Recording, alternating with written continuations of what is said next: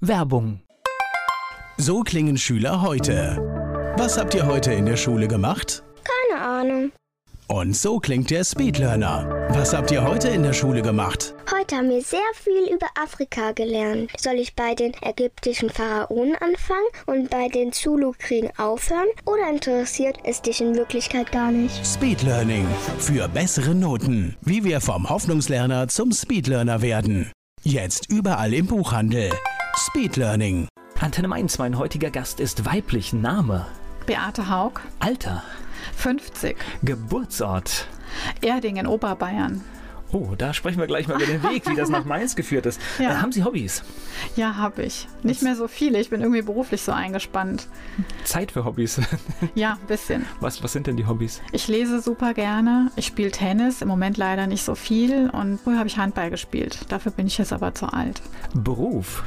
Ich leite das Ronald McDonald Haus in Mainz. Gibt es sowas wie ein Lebensmotto? Oh, nee, eigentlich nicht. Ich versuche möglichst positiv zu sein. Es klingt nicht immer. Hm, Was bei dem Job wahrscheinlich so ein bisschen auch angebracht ist, oder?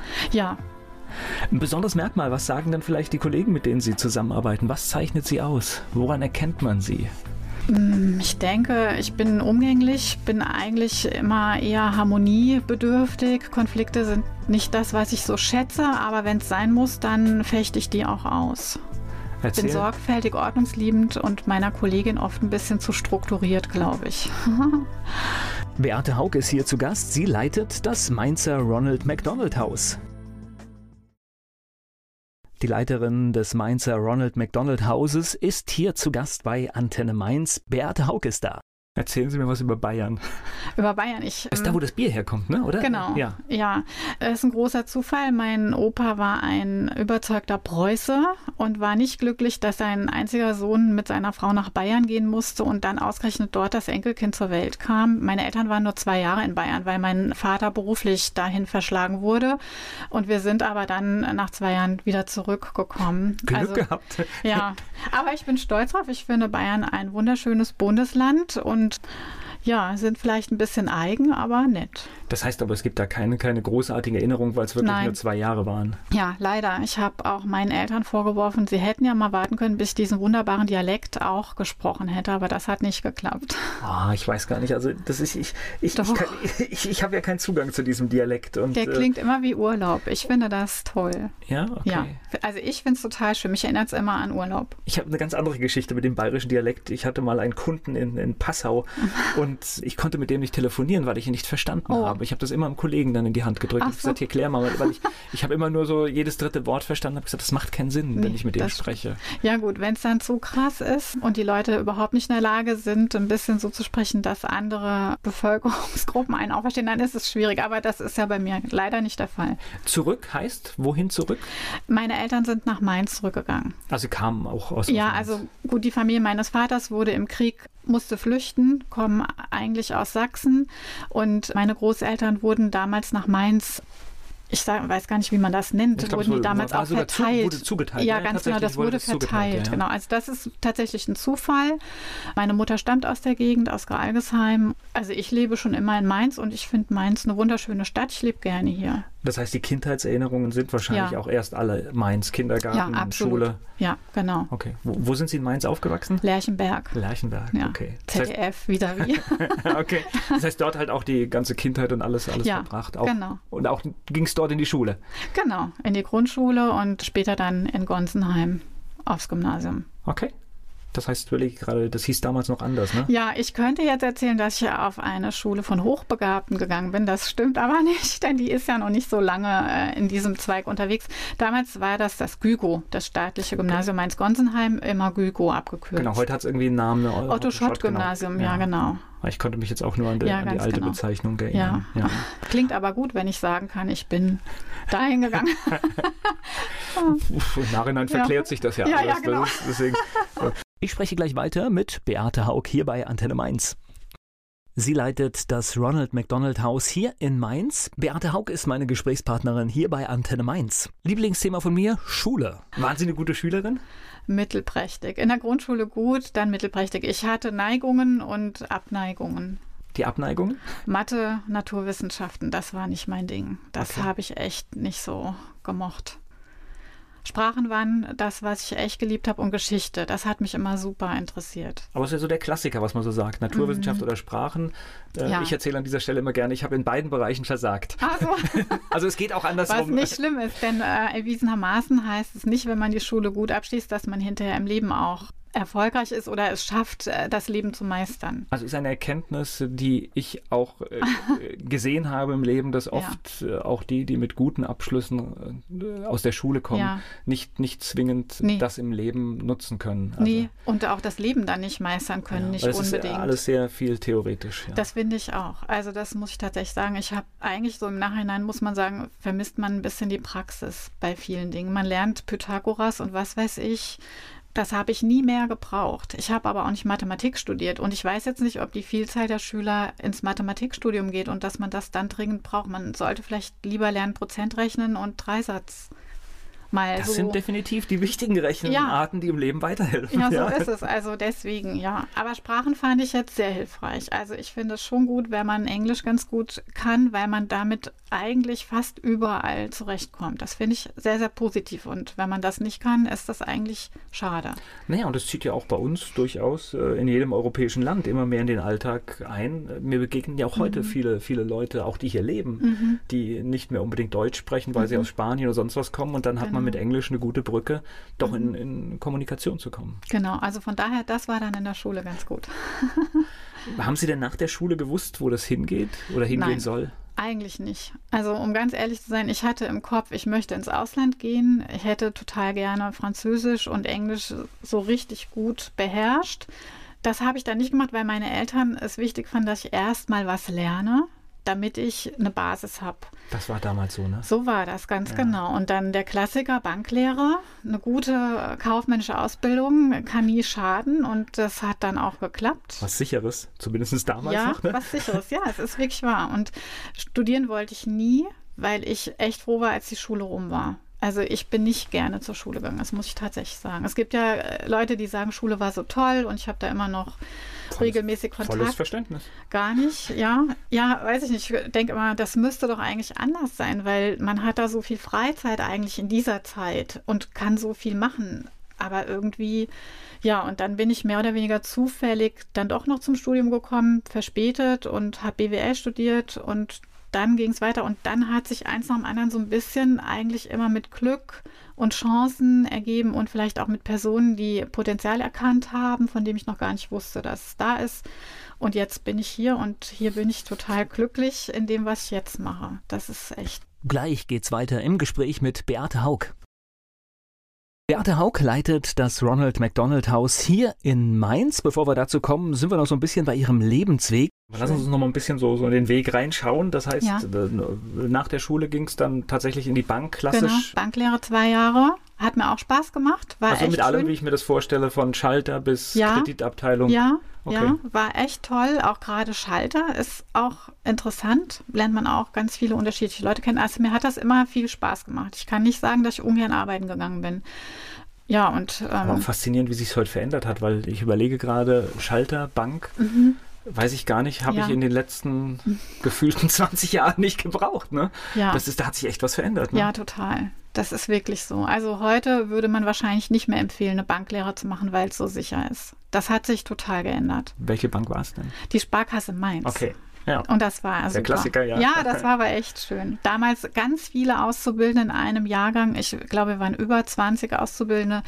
Da hat man dann auch nette Mit-Auszubildende und macht was zusammen. Schön. Nein, nein, die haben ja natürlich auch eine Riesenstruktur mit, mit ihrer mhm. Akademie und was man alles ja. da machen kann. Also ja. das ist ja auch schon unglaublich, ja. Ja, so ist es. Also ich würde das auch immer wieder so machen. Das war wirklich eine schöne Zeit die aber irgendwann vorbeigeht. Genau, die war dann irgendwann vorbei. Und dann habe ich noch studiert, wie gesagt, BWL an der Fachhochschule und dann so mein Weg weiter.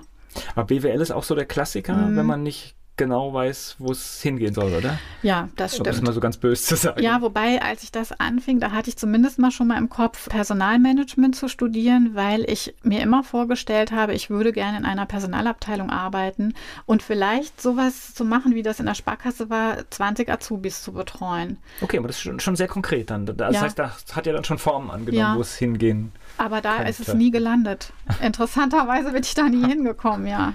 Manchmal ist der Weg ja. das Ziel, genau. Also Studium durchgezogen, mhm. auch alles? Ja, also das war an der FH damals. Ich glaube, das war für mich das Bessere, weil ich glaube, ich hätte an der Uni zu viel Studentenleben genossen und zu wenig studiert. Und ich fand, also für mich, ich dachte, dieses verschulte Fachhochschulstudium ist vielleicht einfach angebracht. Es war halt auch überschaubar. Damals waren das zweieinhalb oder dreieinhalb Jahre. Ich muss tatsächlich mal überlegen, ich weiß das gar nicht mehr genau. Ja, und dann wusste ich auch dann, bist du fertig. Und das habe ich auch genau in der Zeit geschafft. Und ja, dann konnte ich weitersehen. Dann habe ich versucht, in den Personalbereich zu kommen. Erfolglos. Okay. Das heißt also klassisch Bewerbung, aber irgendwie hat es nicht ja, sein genau, sollen. Genau. Es hat mit der Personalabteilung leider nicht geklappt, aber dafür haben viele andere schöne Sachen geklappt. Gleich geht es weiter im Gespräch mit Beate Haug. Beate Haug ist bei mir. Wir haben schon erfahren von ihrem Studium. Wie ging es denn weiter nach dem Studium? Ich habe mich tatsächlich nach dem Studium beworben im Hildegardes Krankenhaus. Das gab es damals noch. Denn da war eine Personalstelle tatsächlich ausgeschrieben. Dort fand man, dass ich überqualifiziert bin mit meinem Werdegang und hat meine Bewerbung weitergegeben an den Träger des Hildegardes Krankenhauses, damals der Orden, die Schwestern von der göttlichen Vorsehung. Und der Direktor, der für die Schwestern tätig war, suchte eine Assistentin. Und dann hat das geklappt. Und dann habe ich, also ich hatte als zweiten Studienschwerpunkt Krankenhausmanagement und dann hat das schön gepasst, denn damals betrieben diese Schwestern noch drei Krankenhäuser. Das Hildegardes Krankenhaus, dann das Kettler Krankenhaus in Offenbach und noch eins in Darmstadt. Und die konnte ich dann betreuen als Assistentin von dem Direktor. Und das war auch eine ganz tolle Zeit. Also das hat mir völlig neue Einblicke gegeben. So ein Orden, damit hatte ich vorher noch nie zu tun. Ich bin evangelisch und nicht katholisch, aber das war echt auch eine tolle Zeit. Spannend, interessant, völlig neu. Aber da haben Sie ja wahrscheinlich wirklich durch die Qualifikation überzeugt, weil äh, normalerweise waren das ja oft so auch in kirchlichen Einrichtungen dann immer auch so Aufschlusskriterien, mhm. wenn die Konfession ja. nicht gestimmt also hat. Also man musste die Schwestern auch von sich überzeugen. Also die waren die Eintrittskarte oder eben auch nicht. Also ich habe tatsächlich, bevor ich mit dem Direktor gesprochen habe, damals mit einer Ordensschwester gesprochen, eine alte Dame schon.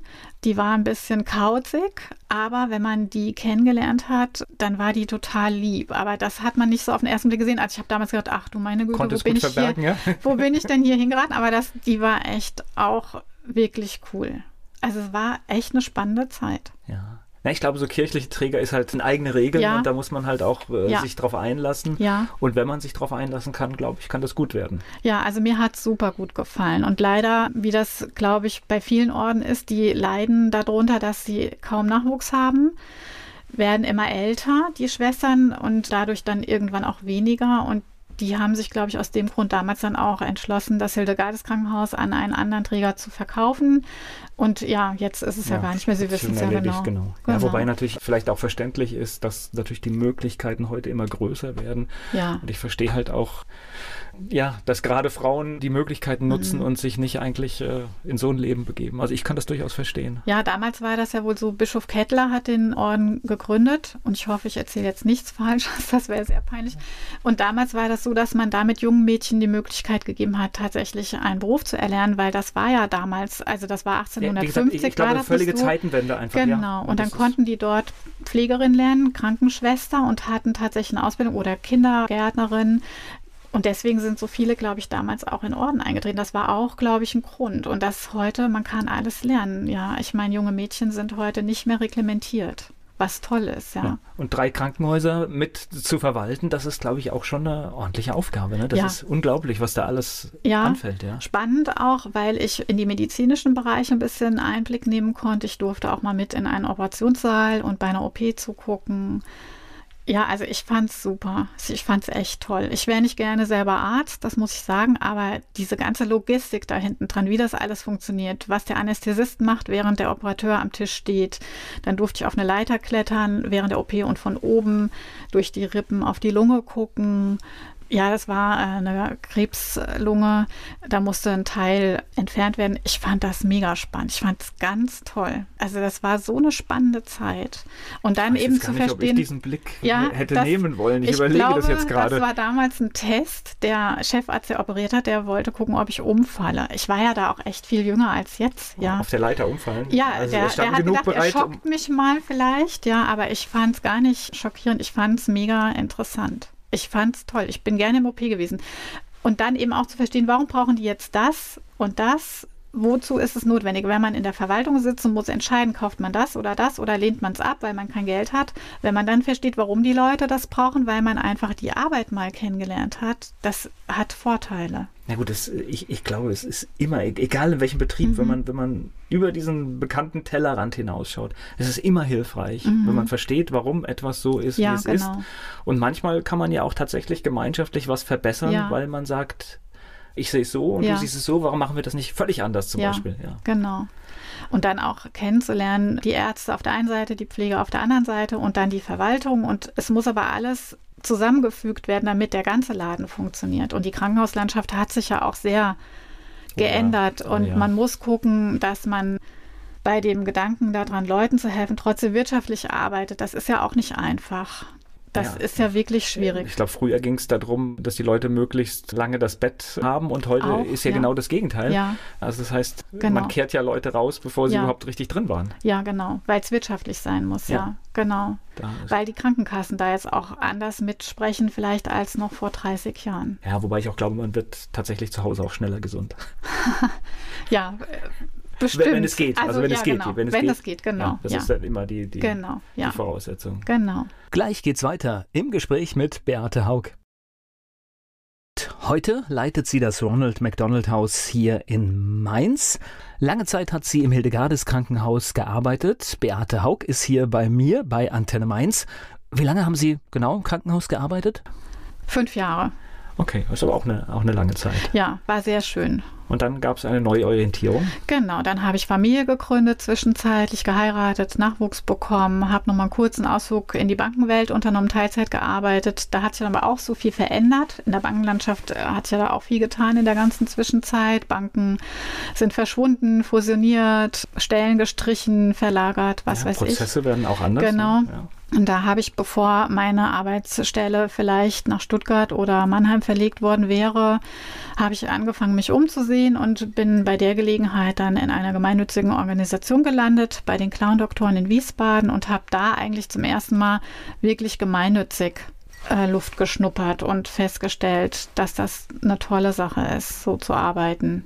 Clown-Doktoren das sind die mit der roten Nase, ne? Genau. Ja, also sagen Sie mal ganz kurz, was machen die genau? Also es ist so, es ist ein Verein, der organisiert Clowns, die paarweise in Kinderkliniken gehen und die kranken Kinder am Bett besuchen und bespaßen und einfach mal Humor ins Krankenhaus bringen. Das ist. Also es geht ähm, einfach darum, wirklich, das sind ja zum Teil dramatische äh, genau. Einschnitte, die am Leben sind, einfach mal genau. für eine Stunde irgendwie genau. das durch, durch, durchzubrechen. Genau, also vielleicht stellt man sich einfach mal so vor, als man selber klein war und wenn man sich da wie getan hat, dieser Schmerz, die Verzweiflung, man hat geweint und jetzt ist da irgendwas, man muss ins Krankenhaus wegen irgendwas, gebrochenes Bein, Mandeln, was auch immer. Man liegt in einem Bett, die Mutter ist nicht dauernd da man darf das Bett vielleicht nicht verlassen und äh, permanent kommt irgendeiner rein und guckt, äh, wie ist die Temperatur oder muss eine Infusion legen oder kommt mit einer Spritze. Das ist ja auch mit vielen Ängsten verbunden für ein Kind. Das ist nicht angenehm. Und ein Freund von mir, genau, der hat gesagt, diesem, man ist einfach in diesem routinierten Ablauf. Genau. Das heißt, um einen herum passiert lauter Professionelles ja, und man selbst verbunden mit Schmerz und genau. Angst. Ich genau. glaube, das ist so auch etwas und die Clowns kommen dann ein, zweimal die Woche und besuchen die Kinder, machen Späßchen und die Kinder haben dann nicht nur eine schlechte Erinnerung ans Krankenhaus mit diesen Schmerzen und Nadeln und weißen Kitteln, die äh, Angst verbreiten, sondern erinnern sich vielleicht auch gerne. Es gab Kinder, die wurden entlassen und haben gesagt, ich warte jetzt aber erst noch, bis die Clowns da waren und dann gehe ich erst nach Hause. Also ich fand das eine ganz tolle Idee. Das hat mir auch Spaß gemacht, da zu arbeiten, aber ich habe ja nicht als Clown gearbeitet. Ich war ja quasi Geschäftsführer nur für die Verwaltung, für das Administrative, Spenden sammeln, Clowns organisieren. Dafür war ich zuständig. Nur. Ja, also eigentlich was ich damit. Das, eigentlich muss man sagen, es ist immer das Wesentliche mhm. für das, das ehrenamtliche Engagement, weil das Organisieren, das Machen, das Bezahlen ja. macht es ja erst möglich. Ja, so ist es genau. Und was ich sagen wollte, weil ich gesagt habe, nur, ich wollte gerne näher an den Betroffenen sein. Und sie können nicht sich eine rote Nase aufsetzen und sagen, heute gehe ich mal als Clown und ich besuche mal die Kinder. Das kann man nicht machen. Das sind wirklich ausgebildete Künstler, die das machen. Das ist nicht so jemand, der witzig ist, sagt, ich mache das jetzt mal eine Zeit lang und helfe denen. Nie. Das sind ausgebildete Künstler, die da hingehen und die auch darauf achten, dass das alles sorgfältig, sorgsam und im Sinne der Kinder läuft. Ja, und ich glaube, das war auch ein Grund, da wegzugehen, weil ich gerne näher an den Betroffenen sein wollte. Und das ist jetzt in dem Ronald McDonald Haus der Fall. Aber war schon die erste Erfahrung jetzt genau. gerade mit, wie wird es bezahlt? Das heißt, wie komme ich an Geld? Mhm, genau. Und wie leite ich das Geld richtig weiter? Und genau. wie schaue ich, dass die Aufgabe des Vereins erfüllt genau. wird? Und auch das Gefühl zu haben, man tut da was Sinnvolles mit dem, was man jeden Tag macht. Also mir hat das in der Sparkasse Mainz auch viel Spaß gemacht. Das war wirklich eine schöne Zeit. Und auch bei den Schwestern, das hat alles Freude gemacht. Aber jetzt, wenn man für eine gemeinnützige Organisation hauptberuflich tätig ist, also man weiß, warum man das den ganzen Tag macht, wem man damit hilft und wie man da hilft. Und man sieht ja auch, wo das Geld dann hinfließt. Das finde ich, das hat nochmal eine andere Qualität für mich. Das finde ich einfach schön. Gleich geht es weiter im Gespräch mit Beate Haug hier bei Antenne Mainz. Mein Gast hier bei Antenne Mainz, Beate Haug. Sie ist die Leiterin des Ronald McDonald Haus hier in Mainz. So, jetzt ist schon das Ronald McDonald Haus gefallen. Wie ja. sind Sie denn da hingekommen? Ja, das war ein ganz großer Zufall. Ich wollte mich verändern und bin äh, zufällig auf die McDonalds Kinderhilfestiftung gestoßen, dass diese Einrichtung da gebaut hat hinter der Kinderklinik. Das wusste ich, weil ich da oft mit dem Fahrrad den Steig hochgefahren bin und das auch gesehen habe.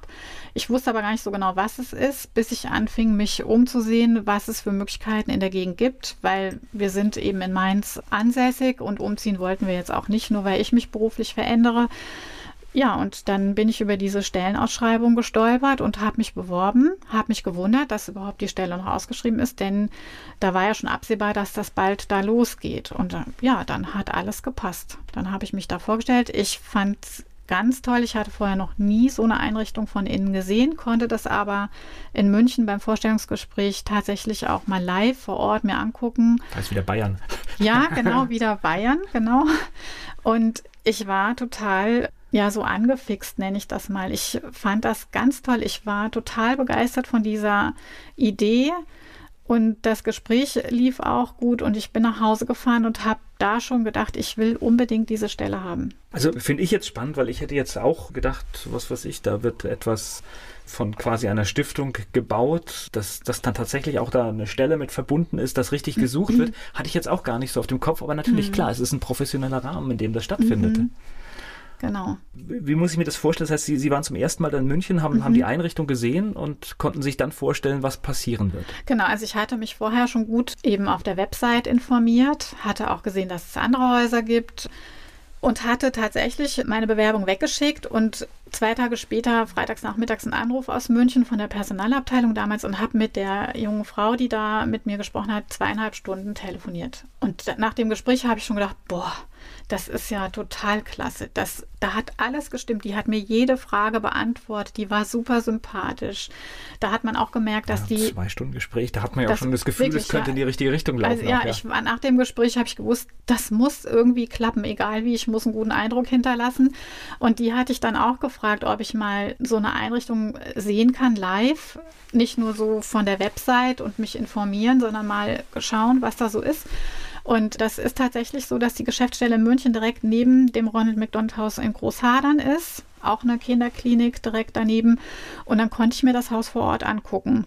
Und ich war total begeistert. Das hat mich völlig überzeugt, alles. Und dann noch das Gespräch mit ähm, Personalabteilung und Vorstand, das lief auch total gut. Da hatte ich auch das Gefühl, dass es passt. Ich meine, das ist immer subjektiv. Ich habe gehofft, dass das auf der anderen Seite auch so war. Ja, aber unterm Strich hat es dann tatsächlich funktioniert und ich habe ein halbes Jahr vor Eröffnung die Stelle angetreten, zunächst in München.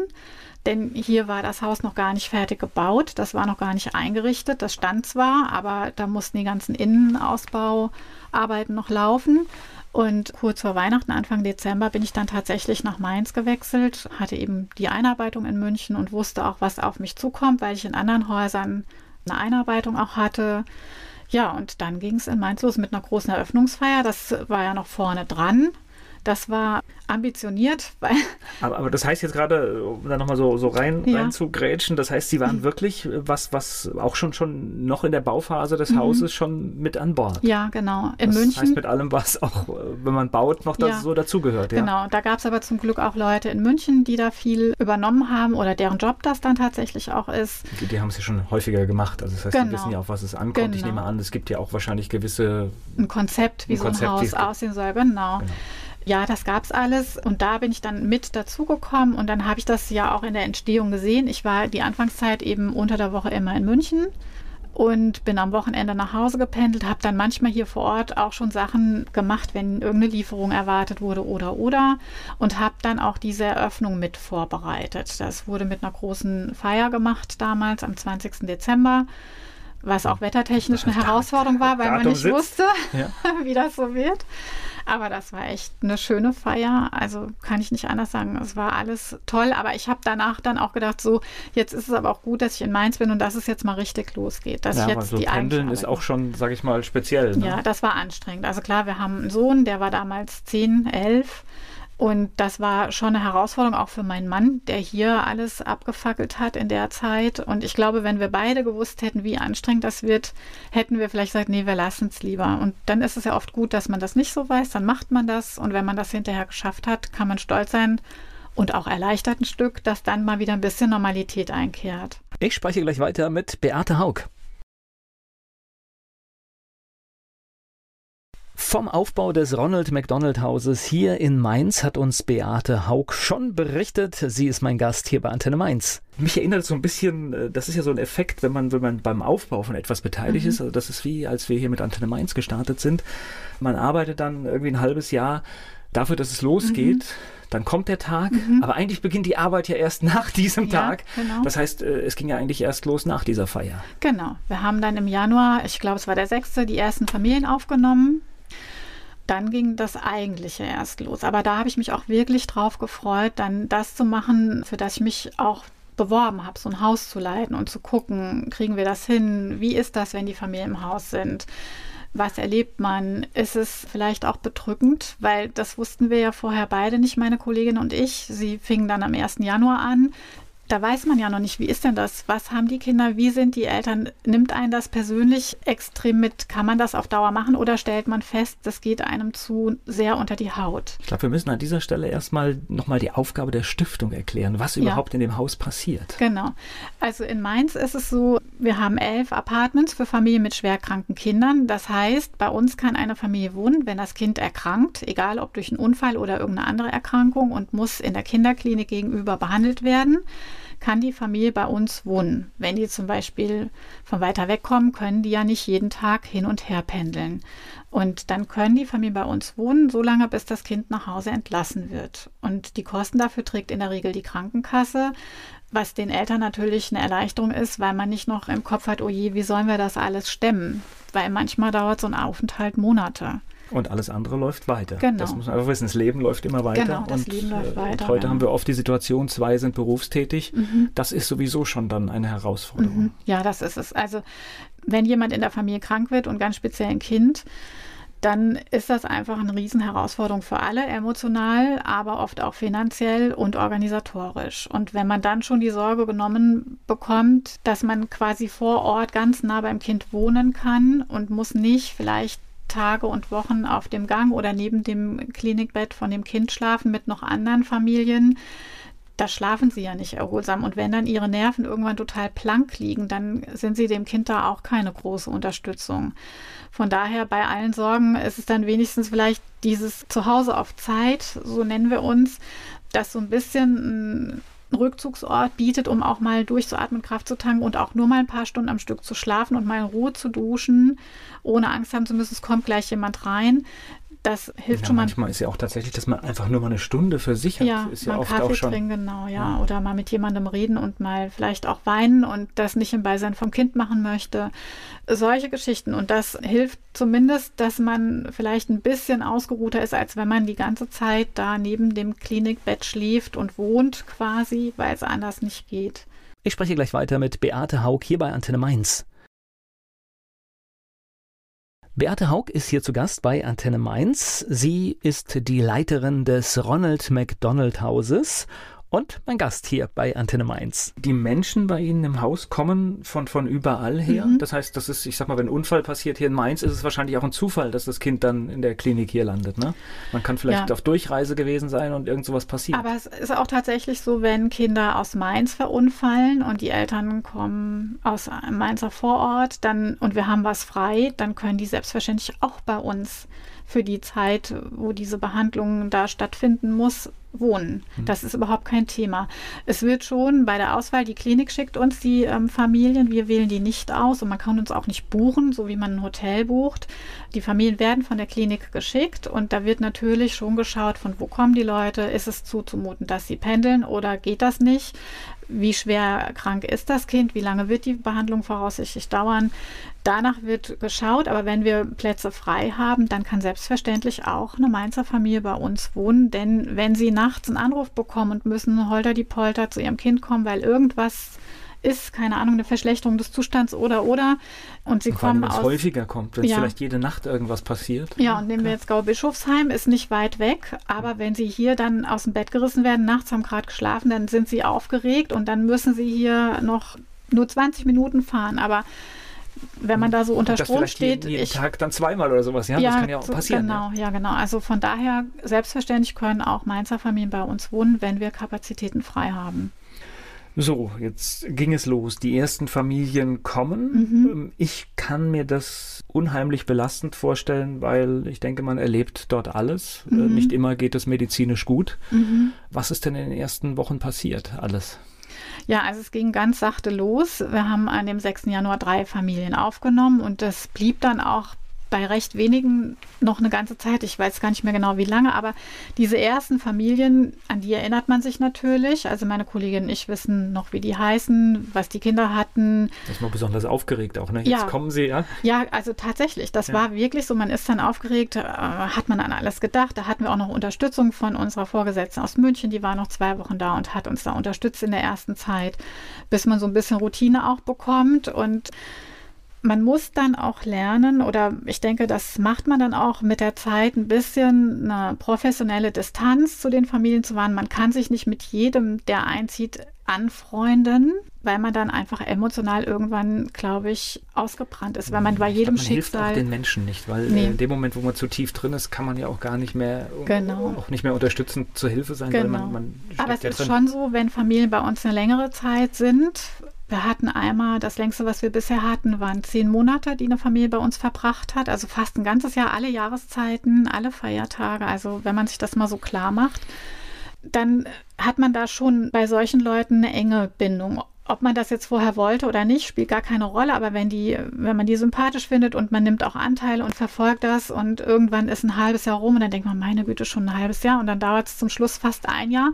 Als die ausgezogen sind damals, wir haben uns da wirklich gefreut, dass die Kinder endlich nach Hause konnten.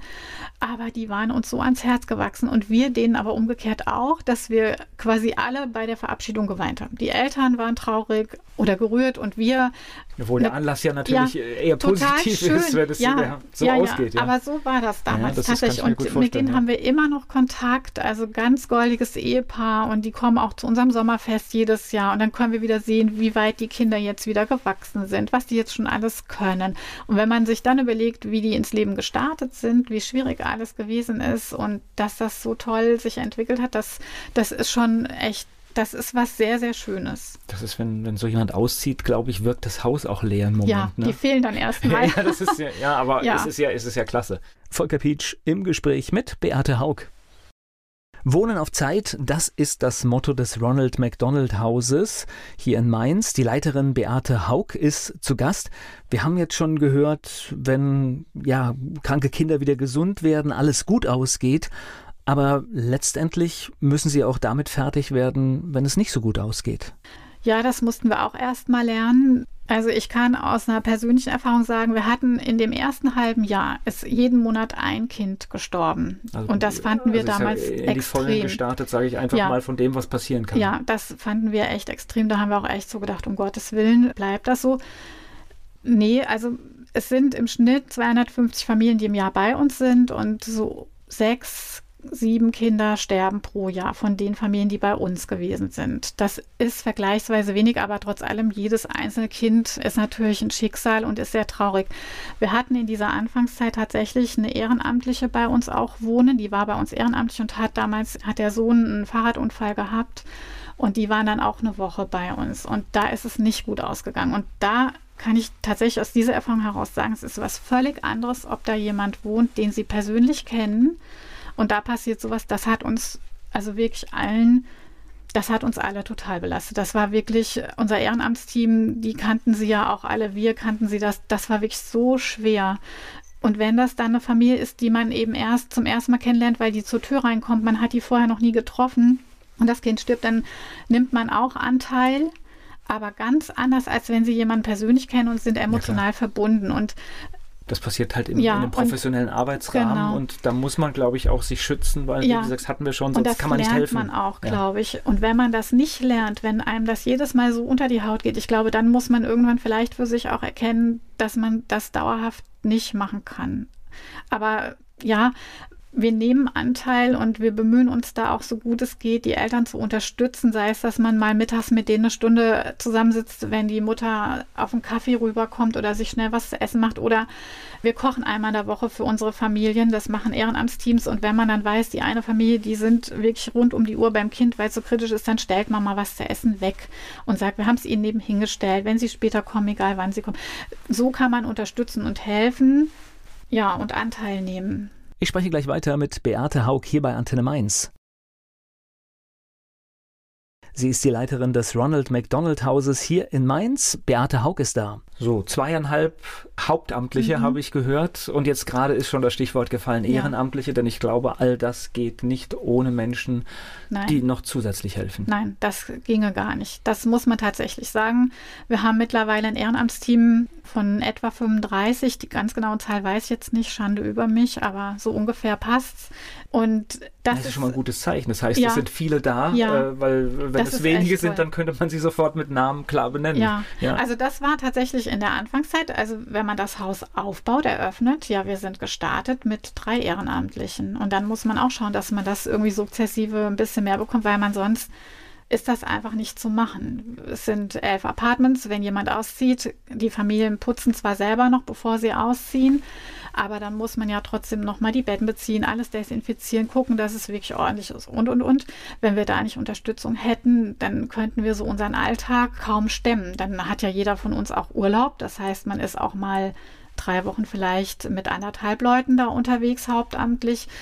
Ja, ohne Ehrenamt könnten wir das nicht schaffen. Wir haben einen Garten dabei, wir haben da zum Glück Männer, die uns helfen, Rasen mähen, solche banalen Sachen, die wir aber einfach dringend brauchen. Denn ohne das, wenn wir das alles mit zweieinhalb Leuten machen wollten, das könnten wir nicht schaffen.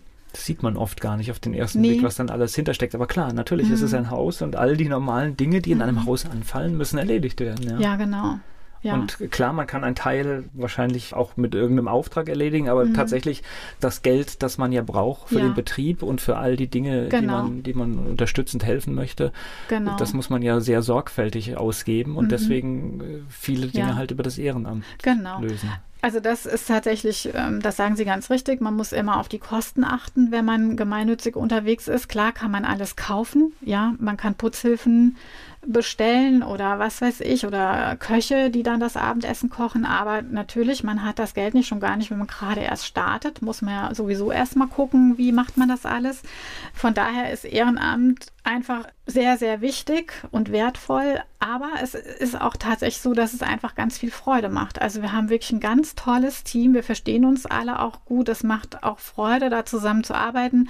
Wir machen einmal im Jahr zusammen einen Ausflug und das ist echt immer schön. Oder wenn wir jetzt dann unser Sommerfest feiern, wenn dann die Familien alle wieder weg sind und wir alles aufgeräumt haben, dann sitzen wir zusammen und trinken noch mal was und essen auch noch mal ein Bratwürstchen Ruhe. Diese Gemeinschaft, die da entsteht durch das, was man da zusammen bewegt, das ist auch bereichernd einfach. Und ich glaube auch für die, die das Ehrenamt machen. Sonst würden die das, glaube ich, nicht machen. Na, ich glaube, ja Ehrenamt bereichert immer. Das ist tatsächlich. Aber es muss auch Spaß machen. Äh, ja. Ich glaube, dieser Faktor gehört immer dazu. Das heißt, wenn, wenn, wenn, wenn, wenn der gute Zweck und der Spaß zusammenkommt, mhm. dann ist das der beste Synergieeffekt, den man haben ja, kann. Ja, das stimmt, genau. Das heißt aber auch, wenn jemand jetzt hier hört und sagt, ach, ich könnte mir vorstellen, äh, irgendetwas mhm. zu helfen, einfach mal ansprechen und mhm. fragen, was, was für genau. Möglichkeiten genau. gibt es, das wäre die, die Lösung dafür. Ja, ganz genau. Einfach den Hörer in die Hand nehmen und uns anrufen. Es ist eigentlich immer jemand an dieser Hauptnummer erreichbar von uns. Wir notieren das dann. Wenn meine Kollegin, die das betreut, das ganze Ehrenamt, wenn die nicht da ist, schreibe ich das auf. Dann einfach mal zu uns kommen, das Haus kennenlernen. Ich sage immer, man muss einmal kommen und sich die Einrichtung angucken, um auch für sich feststellen zu können, gefällt einem das da? Ist es das, was man sich vorstellt? Viele kommen mit der Vorstellung zu uns, sie möchten gerne Kinder betreuen oder Kindern vorlesen. Die Kinder, die sind gar nicht bei uns, die liegen krank in der Klinik. Bei uns sind die Angehörigen, die Mütter, Väter, manchmal ein Geschwisterkind, aber eher selten, denn oft haben Geschwisterkinder ja auch Schule oder Kindergarten und brauchen ihren gewohnten Tagesablauf. Also mit Vorlesen das ist bei uns wirklich eher selten der Fall. Es ist mehr so die Unterstützung im Haushalt, im Garten, beim Kochen, beim Frühstück machen, beim Saubermachen, alles Mögliche oder vielleicht auch mal was vorbereiten für ein Event oder helfen bei einem Event beim Sommerfest. Solche Sachen und eben einfach mal gucken, was ist das alles, was wir machen, sich das anschauen. Wenn man sich wohlfühlt, dann kann man dann mal zum Schnuppern kommen, um zu gucken, was muss ich eigentlich hier so machen. Ja, man muss immer, das sind ja immer genau. viele Faktoren, es muss ja auch passen. Das heißt, da gibt es genau. ja auch ein Team und man genau. muss auch genau. gucken, passt das für mich? Genau. Und manchmal passt es halt nicht und eben. dann ist aber auch okay, wenn man da war und sagt, ähm, Absolut, das nehmen wir auch überhaupt nicht übel. Wenn einer dann sagt, das ist toll bei euch und wir finden euch nett, aber es ist nicht das, was ich mir vorgestellt habe, dann ist das überhaupt kein Problem für uns. Also es ist absolut in Ordnung muss man keine Berührungsängste haben, auch wenn man vorher nicht weiß, ob es das Richtige ist. Ja, dann ist es nicht das Richtige, war es trotzdem schön, dass sie mal da war. Ich spreche gleich weiter mit Beate Haug hier bei Antenne Mainz. Beate Haug ist die Leiterin des Ronald McDonald Hauses hier in Mainz. Dort wohnen die Eltern von kranken Kindern, versorgen sich selbst, aber es gibt eine Ausnahme. Es wird auch irgendwann mal gekocht, habe ich gerade gehört. Irgendwann wird dann mal ein, ein Essen quasi gemacht, mhm. wahrscheinlich auch, um, um alle mal zu entlasten, die dort genau. ihr Leben irgendwie genau. ja, in den neuen Räumen da in der Zeit stemmen müssen. Genau. Also grundsätzlich ist es so, das Zuhause auf Zeit ist ein Zuhause auf Zeit und das bedeutet, man organisiert sich selber. Das heißt, man muss muss selber einkaufen, selber kochen.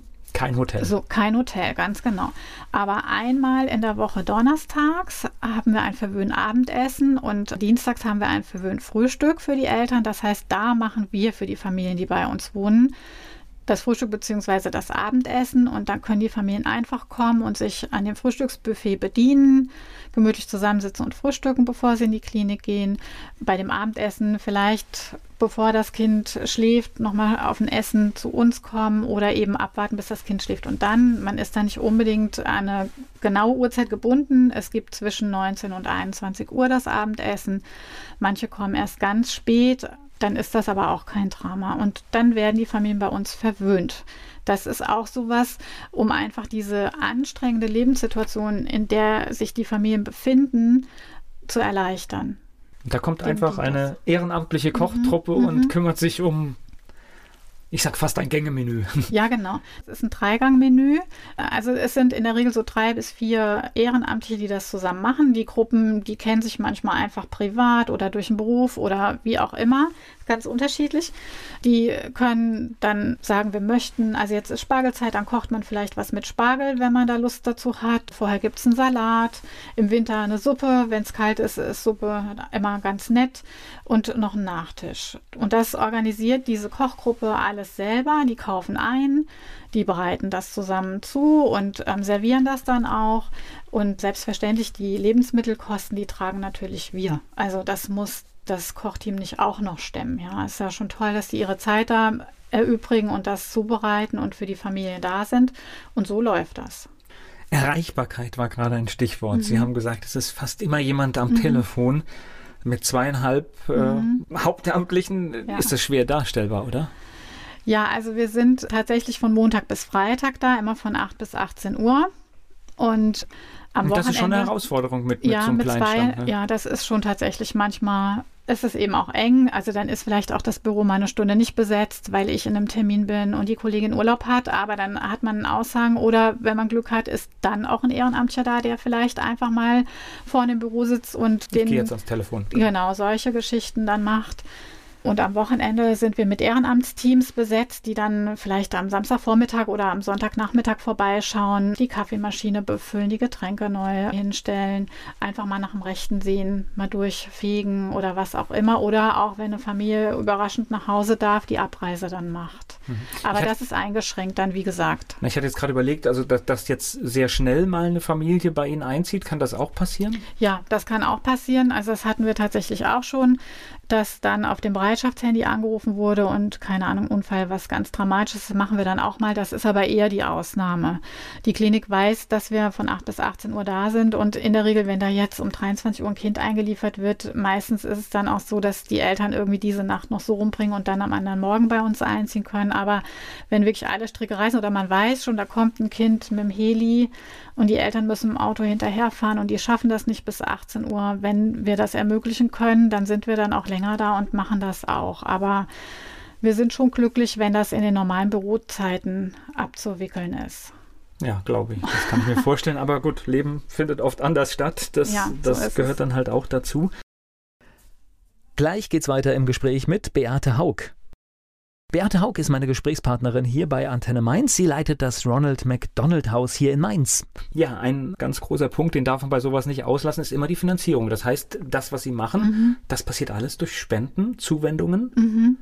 In der Hauptsache ein Drittel der Einnahmen kommen tatsächlich durch die Übernachtungskosten. Das heißt, die Familien, die bei uns wohnen, für das Apartment ähm, entstehen ja auch Kosten und die trägt in der Regel die Krankenkasse. Das macht aber nur ein Drittel der Betriebskosten aus. Also wir finanzieren uns tatsächlich aus Spenden und da bin ich natürlich immer unterwegs und äh, gucke, wen kann man kennenlernen, der vielleicht ja, jemand kennt, der jemand Drittel kennt. Übrig, ne? Dann, genau. genau. Genau, also diese Geschichte, manchmal ist es auch oder, so, dass Familien, die bei uns steht waren, auch mal äh, die Hälfte leer über einen Zeitraum. Das kann, auch das kann ja, passieren, oder?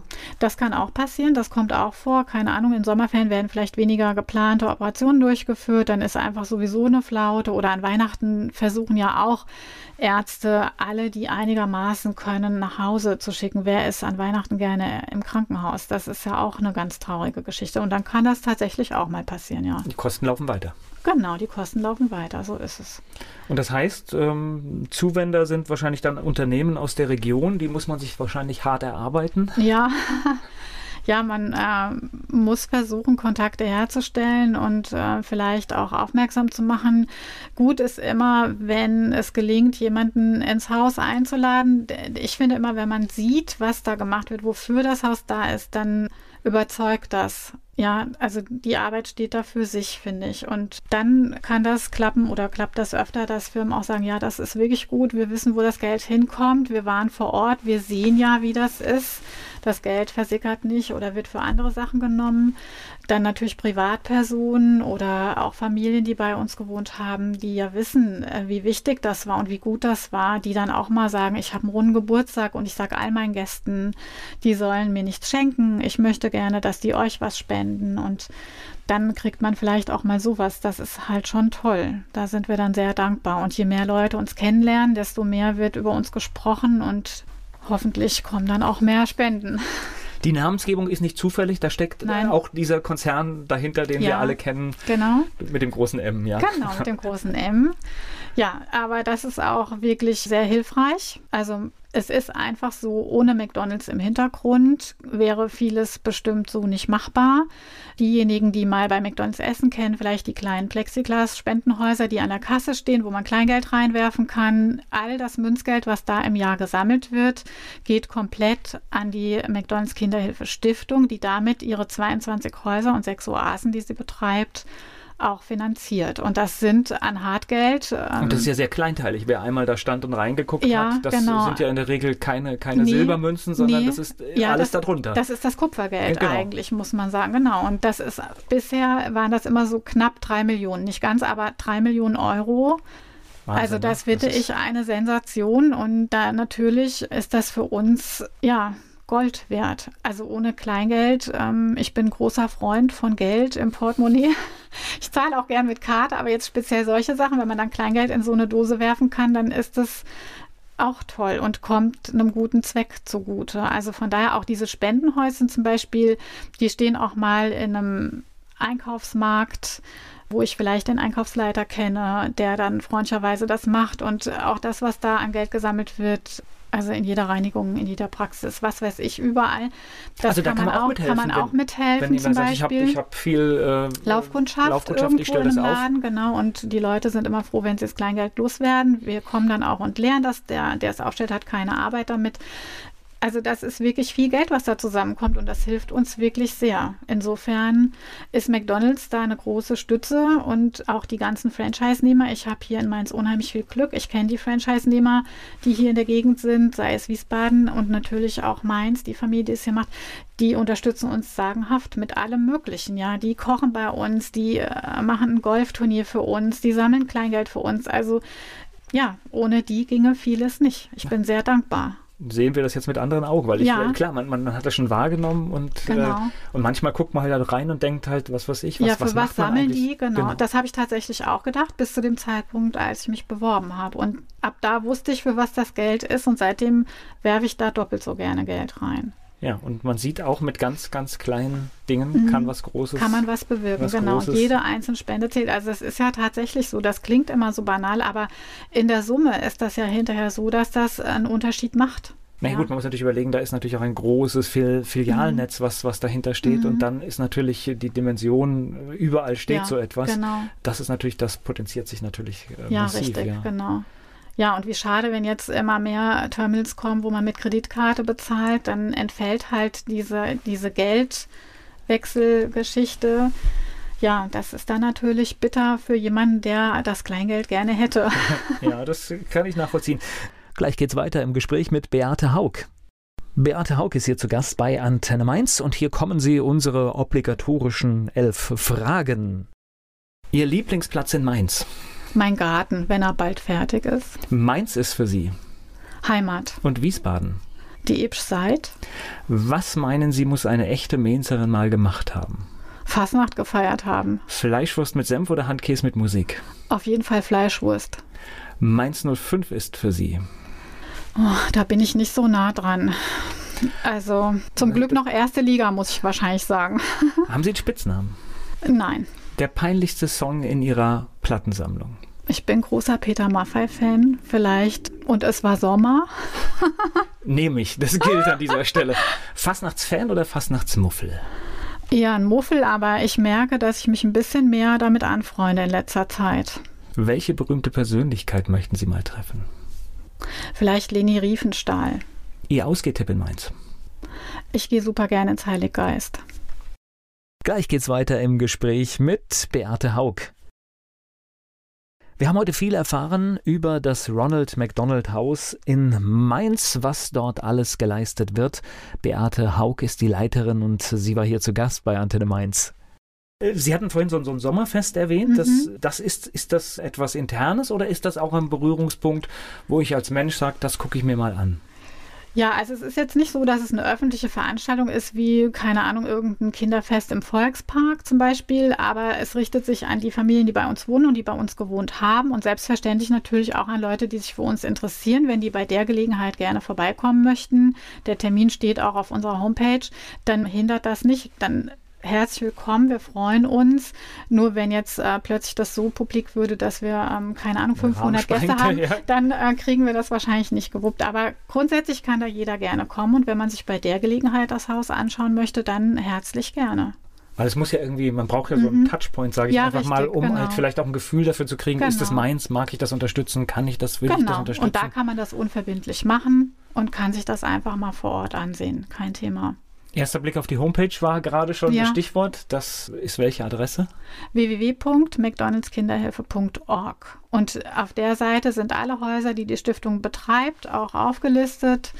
Und da kann man sich einfach mal durchklicken. Das ist auch ganz interessant, denn was ich da wirklich witzig und einzigartig finde, ist, jedes Haus ist anders. Es gibt kein einziges Haus, das so ist wie das in Mainz. Wir sind ein Drei-Häuser-Haus sozusagen, weil es drei Bungalows nebeneinander sind, weil wir nicht in die Höhe bauen durften. Dann gibt es in Berlin Buchenholzhaus. Also es ist so unterschiedlich. In Köln steht eine Burg. Also das finde ich auch wirklich schön, dass es so individuell ist, alles unter einem Dach und trotzdem so individuell. So wie es halt passt in die Region genau. wahrscheinlich rein. Sie feiern bald Jubiläum? Ja, am 20. Dezember werden wir fünf Jahre alt. Genau. Das ist schon eine lange Wegstrecke, ne? Ja, also da bin ich auch echt happy mit und das ist wirklich schön, dass wir jetzt die fünf Jahre tatsächlich schon geschafft haben. Das vor fünf Jahren habe ich noch gar nicht so weit voraus gedacht. Doch, also da bin ich ganz froh drüber. Also kann man sagen, dass es, diese Einrichtung ist angekommen in Mainz mhm. und jetzt geht es darum, sie dauerhaft zu, zu sichern ja. und das geht tatsächlich vorrangig wahrscheinlich auch über finanzielle Unterstützung. Genau. Das heißt, jeder, der sich so ein Projekt vorstellen kann zu unterstützen, genau. der sollte mal den Blick auf die Homepage ja, und machen. mich dringend anrufen. was haben Sie noch für Wünsche für die, für die Zukunft? Was, was gibt es noch so etwas, was Sie erreichen würden mit dem Haus? Außer dass Sie sagen. Also ich muss Ihnen ehrlich sagen, ich bin so glücklich mit dem, wie das ist. Das äh, läuft wirklich gut, ist, glaube ich, gut gestartet und äh, hat eine gute Entwicklung genommen ist mittlerweile angekommen. Meinst Sie haben das eben so schön formuliert. Mit der Klinik, die Zusammenarbeit, die läuft wirklich hervorragend. Der Professor Zepp und seine Kollegen machen da eine tolle Arbeit. Die kennen uns, die kommen auch gerne zu uns rüber. Da gibt es auch keine Berührungsängste. Ich würde mir einfach wünschen, dass es kontinuierlich so weitergeht. Vor allem, dass es mit den Spenden kontinuierlich weitergeht. Denn Spenden sammeln ist immer so ein bisschen, mal läuft es in einem Jahr ganz super, im anderen Jahr dann nicht mehr so schön, so Wellenbewegung. Das würde ich mir einfach wünschen, dass das Haus dauerhaft es schafft, sich da zu etablieren. Und ich würde gerne das einfach so weitermachen, wie das ist, weil ich mich da wirklich sehr, sehr wohl fühle. Das ist genau das, wo ich, glaube ich, immer danach gesucht habe und das habe ich da gefunden. Dann wünsche ich Ihnen, dass das genauso funktioniert und bedanke mich für das ja, Gespräch. Vielen Dank. Werbung. So klingen Schüler heute. Was habt ihr heute in der Schule gemacht? Keine Ahnung. Und so klingt der Speedlearner. Was habt ihr heute in der Schule gemacht? Heute haben wir sehr viel über Afrika gelernt. Soll ich bei den ägyptischen Pharaonen anfangen und bei den Zulu-Kriegen aufhören? Oder interessiert es dich in Wirklichkeit gar nicht? Speedlearning. Für bessere Noten. Wie wir vom Hoffnungslerner zum Speedlearner werden. Jetzt überall im Buchhandel. Speedlearning.